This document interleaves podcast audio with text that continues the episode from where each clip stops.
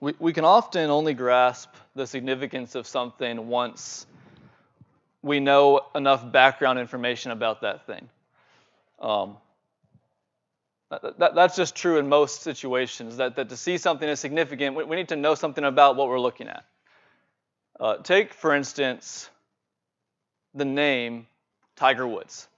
All right, take, take, take that name. Tiger Woods, I'm sure everyone in here has heard that name. But this year, the name Tiger Woods has been on top of the leaderboards in golf. Now, if you are someone who, who comes into our country, has, has no knowledge of golf, no knowledge of, of who any of these golfers are, and you, and you just see a headline, see the name Tiger Woods near, near the top of a leaderboard, that's going to mean nothing to you except that that's a cool name. All right? So it's, it's, it's not going to mean anything to you, though. Just, just it's, it's a name on a, on a board of players, and, that, and that's all you know. But if, if you know that Tiger Woods is one of the greatest golfers of all time, that when he was young, he just began storming through professional golf, winning major after major after major, well on his way to breaking the record for major championships by any golfer ever. And then one day, out of nowhere, his serial adultery becomes public knowledge for the whole world to see. And in an instant, his career plummets south. And he is a broken player and in many ways appears to be a broken man he tries to make his way back, but he continues to have injury after injury after injury. He has major back issues. He has several back surgeries. He keeps trying to come back, and, and, and, and another surgery comes up, and he's firing in his caddies, and, and it just appears that there's no way he can regain what he once was. He's just a shell of himself. And then on top of that, you, you read the news and you find out that he's arrested for a DUI because he was overdosing on his pain medicine. And then, that very year, you see his name on the top of the leaderboard in a major championship. If you know that background about Tiger Woods, and then you see that name there in the year 2018, you know something significant is happening there. That, There's a significance to that, that you know because you know all the background information. But if you don't know any of that, then that's just a name, right? Well, well this is true in regards to Scripture. When, when we read the Bible, the more background information we have, the more significance we can see. And, and that is true most of all when it comes to the meaning and significance of the cross of Christ. The more background information we have, the more we can see the significance of who Jesus is and what he did when he died on the cross. And so, the Apostle John, who wrote the Gospel of John, surely had in mind when he wrote John chapters 18 and 19 a plethora of Old Testament background that was informing what he was writing and seeing and what he was intending for us to see. And so today, we are going to do a little bit of extra Bible reading. All right? We're going, to, we're, going to take some time to look at some background because we want to not only see what John says here, but we want to have the background in our minds and hearts so that we can understand the significance of what he is saying. And so, if you would open your Bibles and turn to the book of Exodus, the book of Exodus, chapter 12.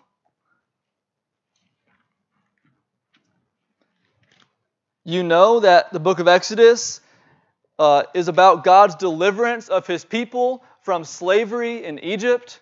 And God sends plague after plague after plague, and Pharaoh says again and again, No, no, no, I will not let your people go.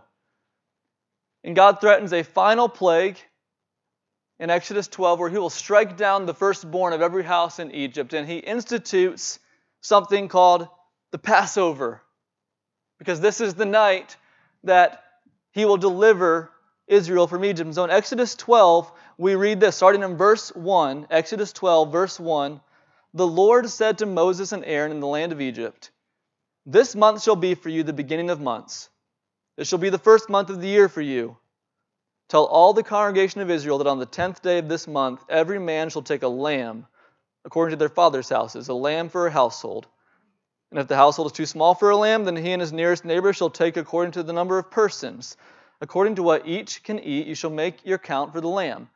Your lamb shall be without blemish, a male a year old. You may take it from the sheep or from the goats, and you shall keep it until the fourteenth day of this month, when the whole assembly of the congregation of Israel shall kill their lambs at twilight.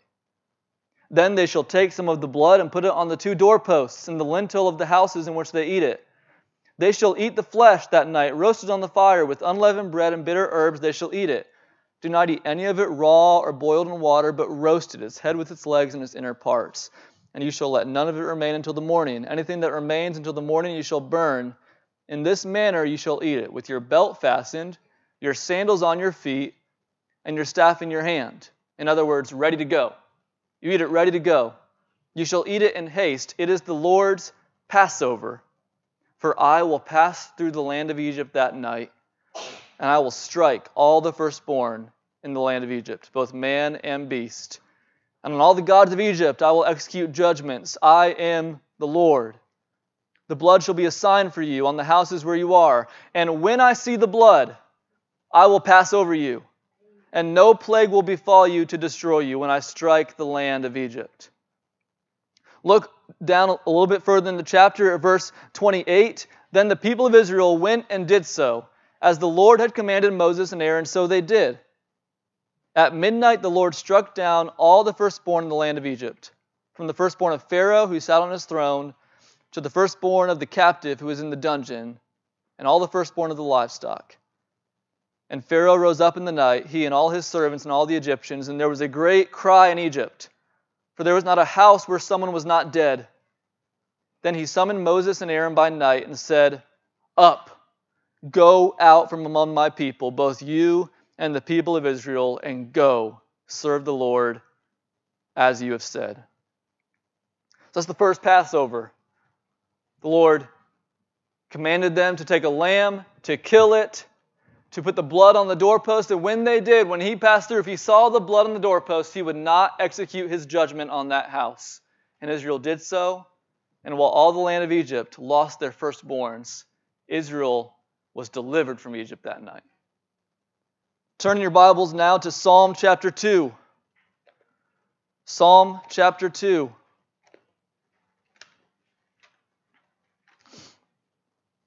In Psalm 2, we have a psalm that is about the Lord's anointed, the king. And the psalm reads this way Psalm chapter 2 Why do the nations rage and the peoples plot in vain? The kings of the earth set themselves, and the rulers take counsel together against the Lord and against his anointed, saying, Let us burst their bonds apart and cast away their cords from us. He who sits in the heavens laughs. The Lord holds them in derision. Then he will speak to them in his wrath and terrify them in his fury, saying, As for me, I have set my king on Zion, my holy hill. I will tell of the decree. The Lord said to me, You are my son. Today I have begotten you. Ask of me, and I will make the nations your heritage, and the ends of the earth your possession. You shall break them with the rod of iron, and dash them in pieces like a potter's vessel. Now, therefore, O kings, be wise, be warned, O rulers of the earth. Serve the Lord with fear and rejoice with trembling. Kiss the Son, lest he be angry and you perish in the way, for his wrath is quickly kindled. Blessed are all who take refuge in him. And so this psalm gives us a picture of all the rulers of the world gathering together against God and against his anointed king. And the Lord is in heaven laughing at them laughing at them because he has set his king on his holy hill, and his king will terrify them in his wrath, and he will reign over all the earth. And only those kings who pay homage to the Son will find a refuge on that day. That's what Psalm 2 says. This, this is the Lord's anointed, and he will reign over all the earth, over all the rulers that conspire against him. He is God's anointed king. That's Psalm 2 finally turn to Isaiah chapter 52. Isaiah chapter 52.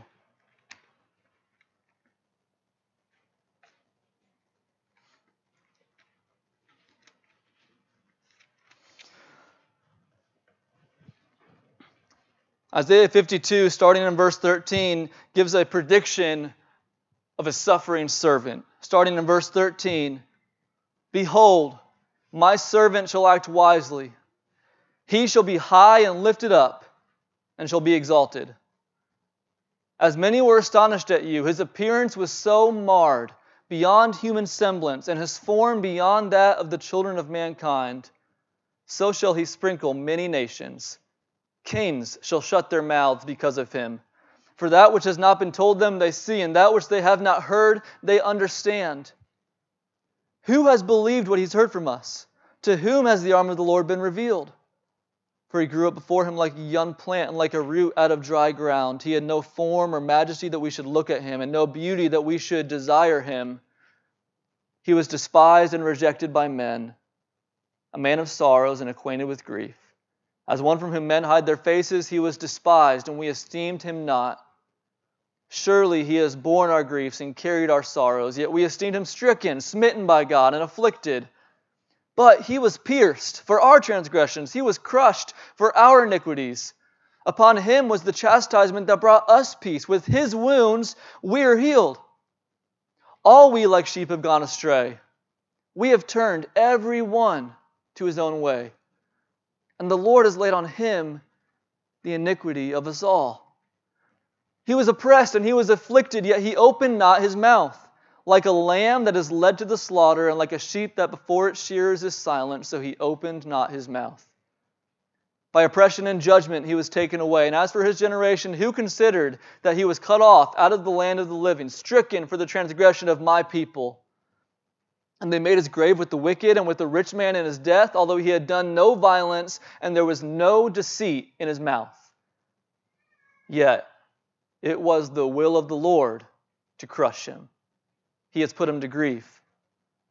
When his soul makes an offering for guilt, he shall see his offspring. He shall prolong his days. The will of the Lord shall prosper in his hand. Out of the anguish of his soul she shall see and be satisfied. By his knowledge shall the righteous one, my servant, make many to be accounted righteous, and he shall bear their iniquities. Therefore I will divide him a portion with the many, and he shall divide the spoil with the strong because he was poured out his soul to death and was numbered with the transgressors. Yet he bore the sin of many and makes intercession for the transgressors. It's the prediction of a suffering servant who would come and bear the guilt of God's people. Like a lamb led to a slaughter, would open not his mouth, would, would take on the weight of their sin and make it so that they would be accounted righteous, though he alone was righteous.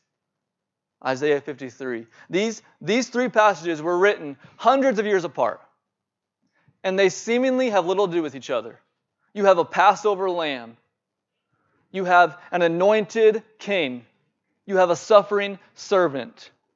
Written in three different situations, three different contexts, hundreds of years apart. But here's the thing John had these passages in mind when he wrote John 18 and 19. John saw all of these things converging at one point in time, all of these truths converging on one person.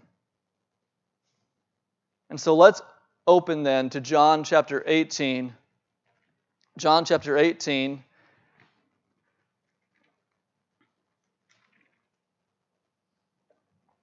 And today we are going to read again. I told you a lot of Bible reading today. We're going to read John 18 from 28 through 19, 16.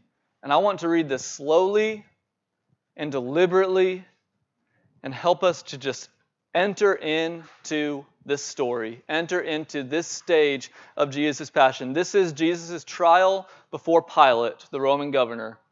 And I just want us to enter into this right now and hear and see what Jesus went through for us. John chapter 18, starting in verse 28.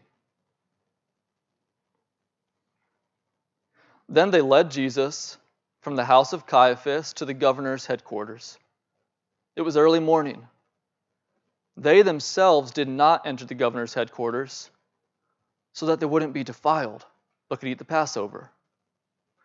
So Pilate went outside to them and said, what accusation do you bring against this man? They answered him, If this man weren't doing evil, we would not have delivered him over to you. Pilate said to them, Take him yourselves and judge him by your own law. The Jews said to him, It is not lawful for us to put anyone to death. This was to fulfill the word that Jesus had spoken to show by what kind of death he was going to die. So Pilate entered his headquarters again and called Jesus and said to him, Are you the king of the Jews?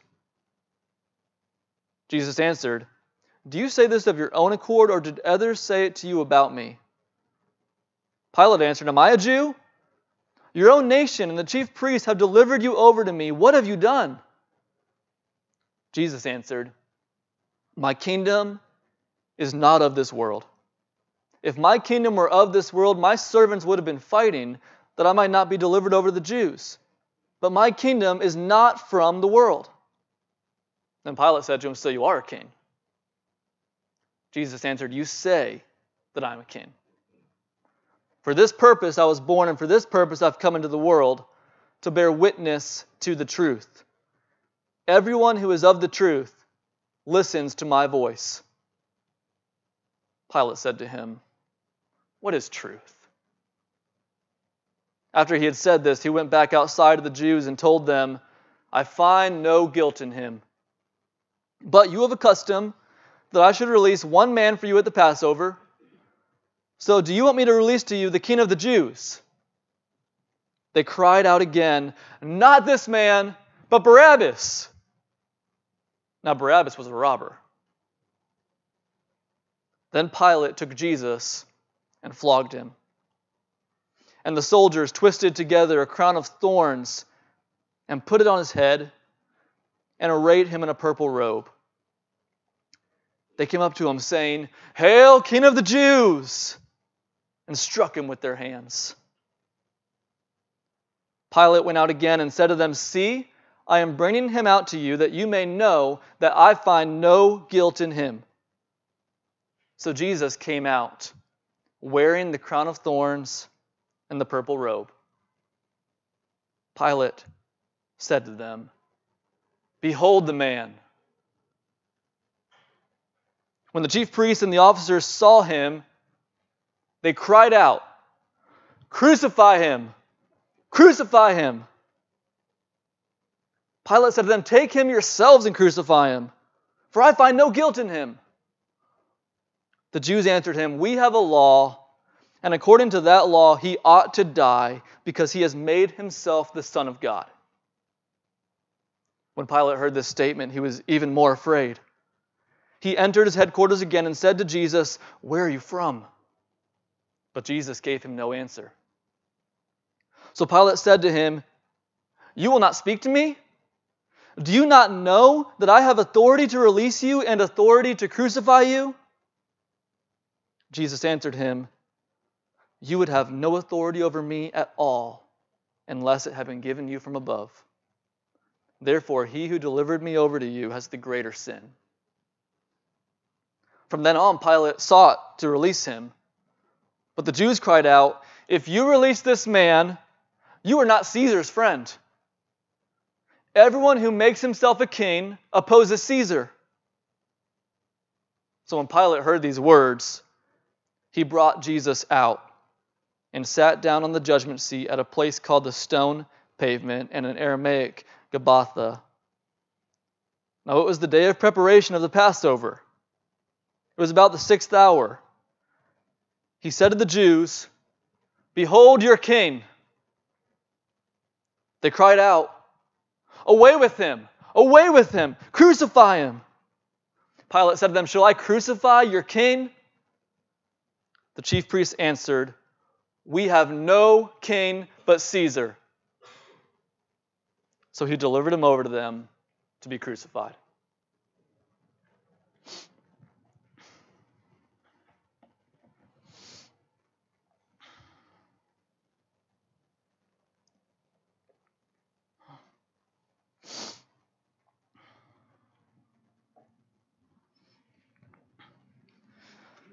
I will tell you guys that text is full and loaded. It is, it is just dripping with truth. And we could literally, truly sit here for hours and hours and, and discuss the truth that John is communicating in this text. I want us to see something that I think will be very helpful for us to digest the truths that John is seeking to communicate. And, and before I do this, I want to remind you that, that the Gospels are theological history. Theological history. What I mean by that is the Gospels record history, they record what really happened. This really happened. The Gospels are based on eyewitness accounts and accurate oral tradition, and, and they record history, but they are theological history. They are history that is recorded to make known truths about who God is and who we are and who Christ is and what Christ did and how we should respond. It, it is a theological history. And so, as John wrote his gospel, he was not only recording what happened, but he was recording it in such a way as to communicate truth to us about who Jesus is. And so, in our text today, he does this in a very unique way. And there's a, there's a slide here I want Braden to put up for us that will show you this. Um, that that John has this mirror pattern here. It's this mirror pattern. Let's just walk through this for a second because I think once we see this, it will help us to make sense of how we read this text and how we draw out truth from this text. And so, so there's this mirror pattern. You see the first section, A, the Jews deliver Jesus to Pilate. That, that, that's what's happening in that section, right? The last section, look at the bottom. Pilate delivers Jesus back to the Jews. And, and so the, the first and, and last sections here have this mirror imaging. They, they bring Jesus to Pilate, and then at the end, Pilate, he, he delivers them over. He, he, he gives them what they want. All right? Now, then, then you go further in to B. You get these two sections of Pilate questioning Jesus. Pilate before Jesus questioning Jesus and Jesus answering. You have, you have that happen two times, right after that first section right before the last section. And then right in the middle, C, you have, you have two events. Barabbas is freed, and Jesus is flogged. You guys see that? So it's a mirror that John's walking us through. And, and what that mirror does, what, what, what he's doing is he's, he's saying, read each of those sections together. Read them together. Read, read that first A with that second A, and that first B with that second B, and that C with that C. Does that make sense? And, he's, and as we do that, as we do that, we're going to see that John, in each of those sections, he's, he's emphasizing certain themes. In, in both the first and last section, he's emphasizing something, and, and, and same with the second and the third. And so, so it, it is a literary device he's using. And as we've gone through the Gospel of John, we, we have seen that John is a very profound creative writer, isn't he? And so, so we see this here. On, on one level, this just records what happened. The sequence of events here is exactly what happened that day. But John is arranging it in such a way that he wants us to, to see what he's emphasizing, and, he, and, he, and he's, he's giving us clues. And so, what we're going to do now is we walk through, and, and Braden's just going to keep that up so we can uh, keep our place as we go. But we're going to look at each of those sections in turn. And what we're going to do is we're going to see three themes that John is emphasizing in this trial. He, he emphasizes three themes.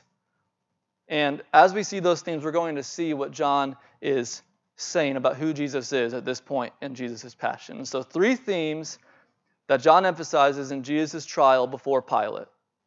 Okay? So, first theme, point A. John emphasizes the Passover and Jesus' death. John emphasizes the Passover and Jesus' death.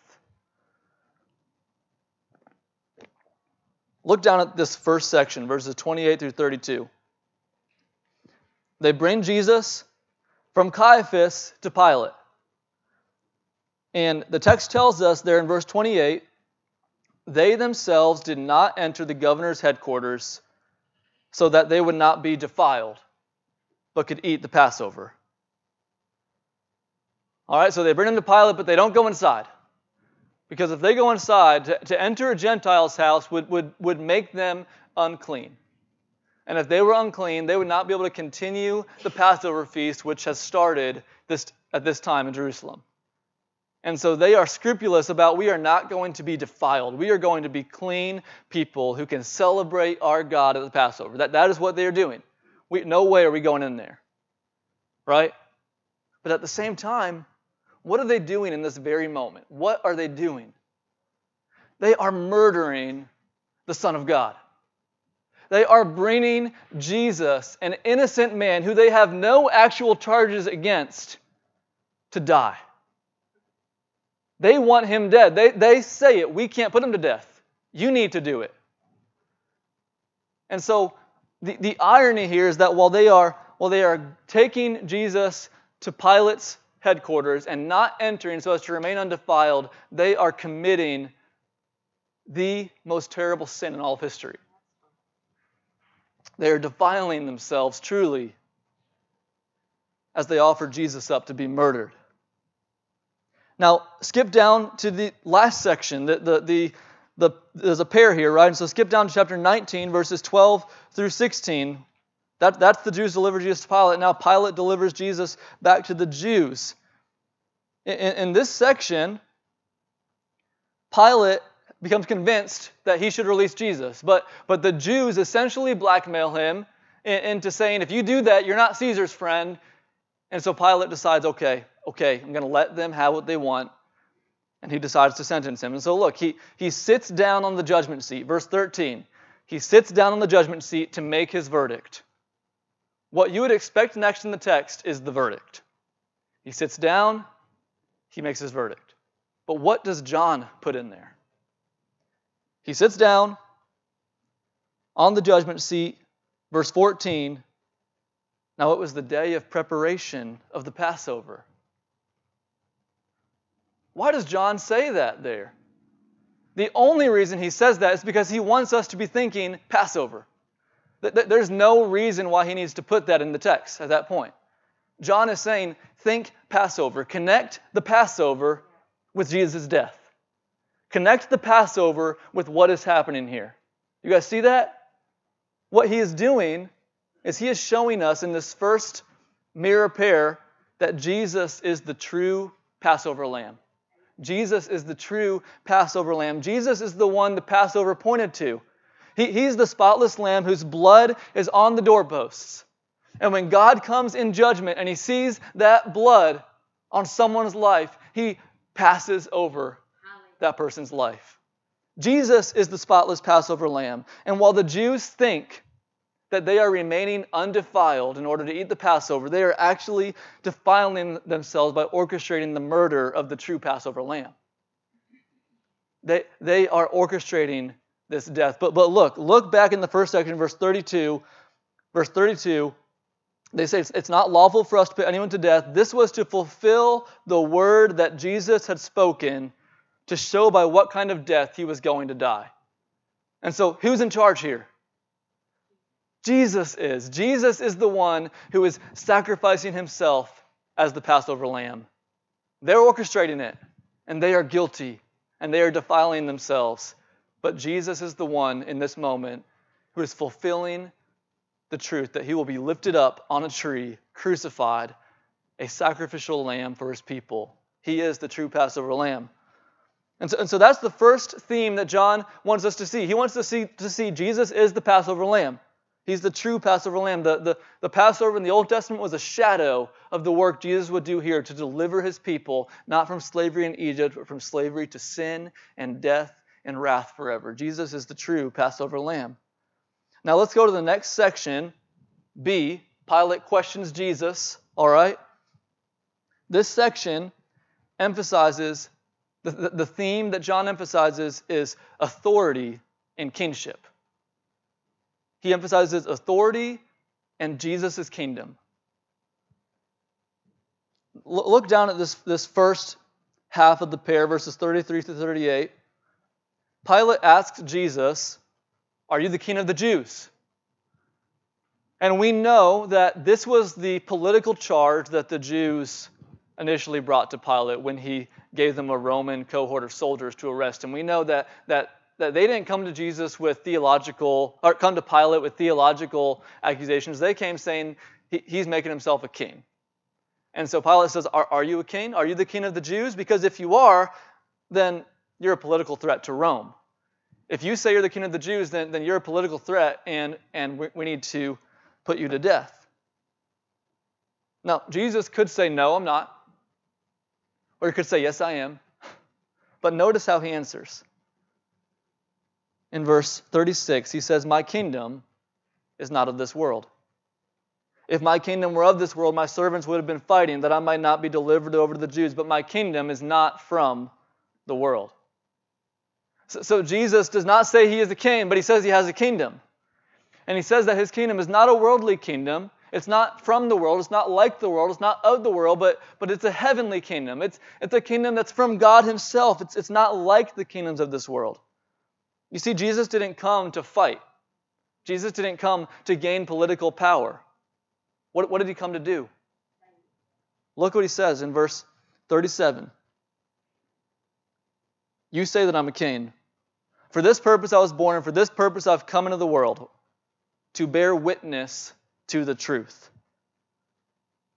He didn't come to fight, he came to bear witness to the truth.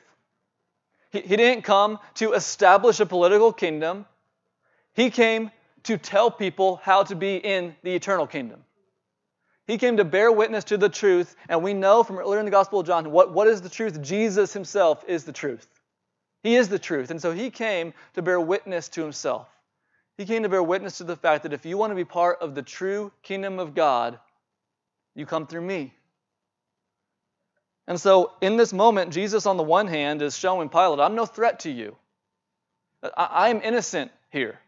I'm not, I'm not claiming any political uprising here. But at the same time, he, he affirms, But I have a kingdom.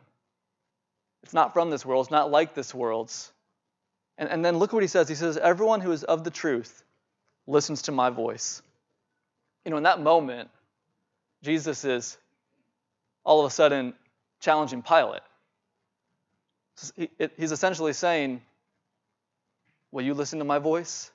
Do you believe in me? And, and Pilate says, What is truth? Pilate, for his part, does not listen to the voice of Jesus. He shows that he is not on the side of truth. He shows that he is not going to submit to Jesus as his king. Now, look down at the second part of this, verses 8 through 11, the, the, the second time Pilate questions Jesus. Jesus has just heard that Pilate has just heard that Jesus makes himself the Son of God, and, and Pilate is afraid. He's frightened. He, he just had this man flogged. Did, did he just flog someone who is the Son of God? And so, so he is fearful here. And he comes to Jesus. He says, Where are you from? Where are you from? And, and Jesus gives him no answer. Jesus is just silent. And this kind of riles up Pilate, doesn't it? He says, Don't you know that I have authority to release you or I have authority to crucify you? Will you dare be silent to me? Don't you know I can do whatever I want with you right now? You are completely in my hands, Jesus. And it's true, wasn't it? I mean, in that moment, Pilate could do whatever he wanted with Jesus. He could release him or he could crucify him. But look how Jesus responds. He says, You would have no authority over me at all unless it had been given you from above. You think you have authority, but you have a given, limited authority. You would have no authority over me unless the one from above unless God gave it to you. And, and He is the higher authority, and He is the one in charge right now. You, Pilate, are not in charge. He is in charge. You know, after this exchange, Pilate, the text tells us he seeks to release Jesus. He seeks to release him, but, but then he doesn't. Because he becomes afraid when the Jews say, We're going to tell Caesar. We're going to tell Caesar if you release Jesus, and you're, you're, you're no friend of Caesar if you let a political threat go. And so Pilate, who just said, I have authority to release you or crucify you, I mean, truly, he, he's, just, he's just being pulled along here. He, he has no ability to follow through on what he says. He thinks he has authority, but he's actually just being controlled by the whims of the people. Remember what Psalm 2 said? It said, The kings of the earth set themselves against the Lord and against his anointed. John is showing us here that Jesus is this anointed king of Psalm 2. Pilate is a ruler whose limited authority has been given to him by God, and he's using that authority to conspire against Jesus the King and to preserve his own limited power. He thinks he has power, he's, he's conspiring against Jesus, and Jesus is God's true anointed King, who we know will reign over the nations who conspire against him in the kingdom of God. He's, he's the true heavenly King. And Jesus affirms that here. He says, I have a kingdom that's not from this world. Everyone who is of the truth listens to my voice. And so we have this contrast, and John is showing us here Pilate is no king at all. Pilate is no ruler at all. Jesus is the true king. And so that's section two. Finally, the third theme. The third theme that John gives us is, is this John emphasizes guilt, innocence, and suffering. Guilt, innocence, and suffering. Look at verses 38 through 40. We're, we're in section C here on that outline, section C, verses 38 through 30. First, notice what happens. Pilate offers them Barabbas. Barabbas is a robber. Barabbas is an insurrectionist. Barabbas is actually a political threat. We know from the other Gospels that Barabbas committed murder in an uprising against the Romans. He's the political threat here.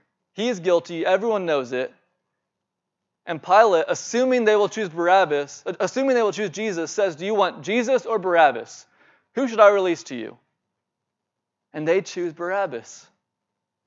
They, they are so set against Jesus that they choose this insurrectionist. They choose this murderer. They choose this robber. They choose the guilty one to go free. Now, look also three times. What does Pilate say? Look at verse 38. Pilate says, I find no guilt in him. Verse 4 I find no guilt in him. Verse 6 I find no guilt in him. Over and over and over again, Pilate declares Jesus' innocence. He is innocent of all the charges they've brought. And so they finally say, okay, this political accusation is not working. Pilate, here's, here's the deal. Here's, here's what's really going on. We have a law about blasphemy. We have a law that says if someone says they're the Son of God, they should be put to death. And he has said he's the Son of God. They're right, aren't they? Has Jesus not said over and over again that he is one with the Father, that he is the Son? They're right. Yet they're wrong. Yet they are so wrong because Jesus has demonstrated over and over again through his words and his works that his claim is true. This isn't blasphemy because it's true. He is the Son of God, and they're rejecting him. And so Jesus is innocent. But then, but then look, Barabbas is guilty, and he goes free. Jesus is innocent, and what happens to Jesus? He is flogged, beaten over and over again on his back. He is mocked by the soldiers. He has a crown of thorns pressed into his brow. He has a purple robe put on his back to make fun of him. He is beaten around by the soldiers. He is brought before as a spectacle for all to see in complete shame. The guilty goes free, and the innocent one is subjected to this sort of suffering. And John is making a point that Jesus is the suffering servant. Jesus is the suffering servant of Isaiah 53. The guilty one goes free while the innocent one suffers. The, guilt, the guilty one bears no penalty, but the innocent one bears the penalty he doesn't deserve. Jesus is the one on whom the Lord laid the iniquity of the guilty. He is the true suffering servant.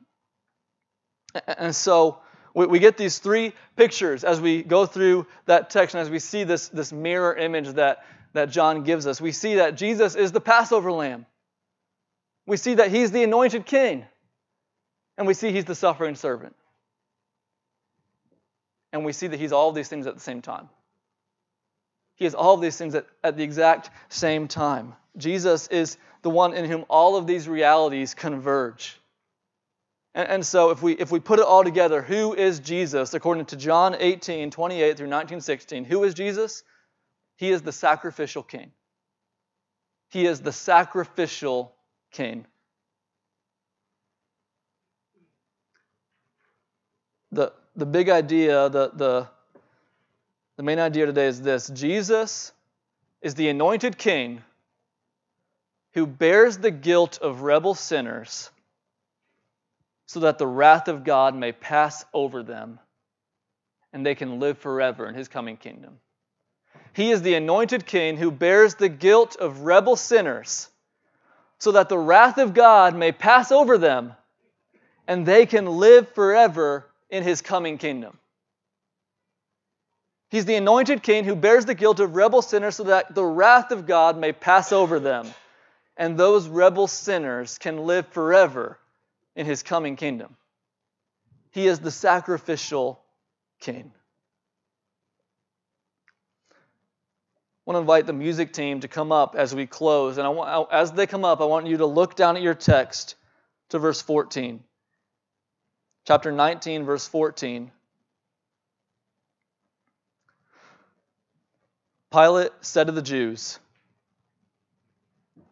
Behold your king.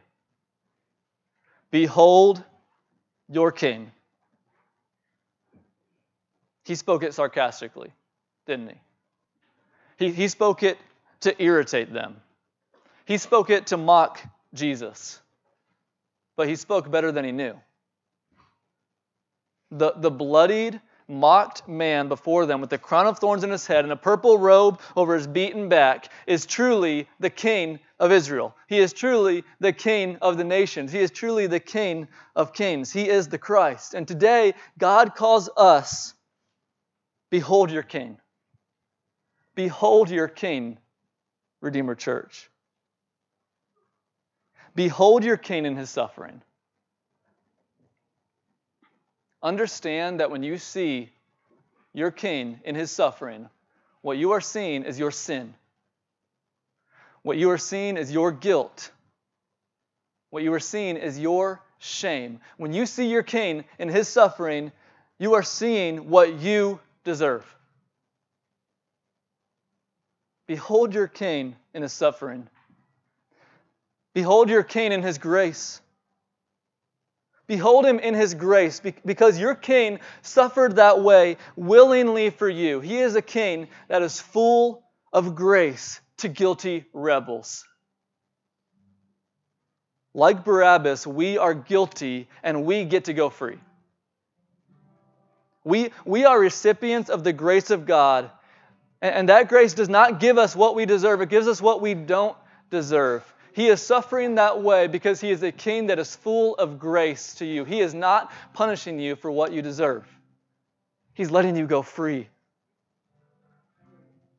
Behold your king in his righteousness. Behold him in his righteousness because that grace that lets us go free does not come to us free, does it? It is free grace, but it comes to us at the cost of Jesus bearing our sins, of Jesus taking the penalty, of Him bearing the iniquity, bearing the guilt, bearing the shame, because He's righteous.